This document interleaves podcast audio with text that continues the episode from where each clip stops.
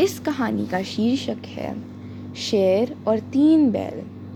एक बार की बात है। तीन बैल आपस में बहुत अच्छे दोस्त थे।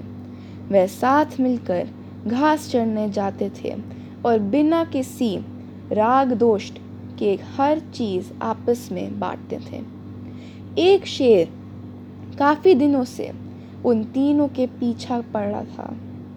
लेकिन वह जानता था कि जब तक ये तीनों एकजुट हैं। वह तब तक उनका कुछ नहीं बिगाड़ सकता।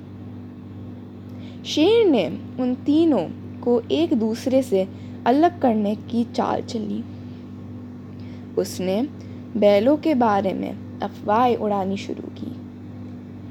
अफवाहें सुन सुनकर उन तीनों के बीच गलत फहमियाँ पैदा हो गईं।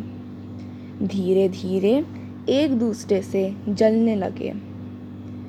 इस गलत फैमिली का फ़ायदा उठा के शेर ने उन तीनों बैलों को एक साथ मार दिया।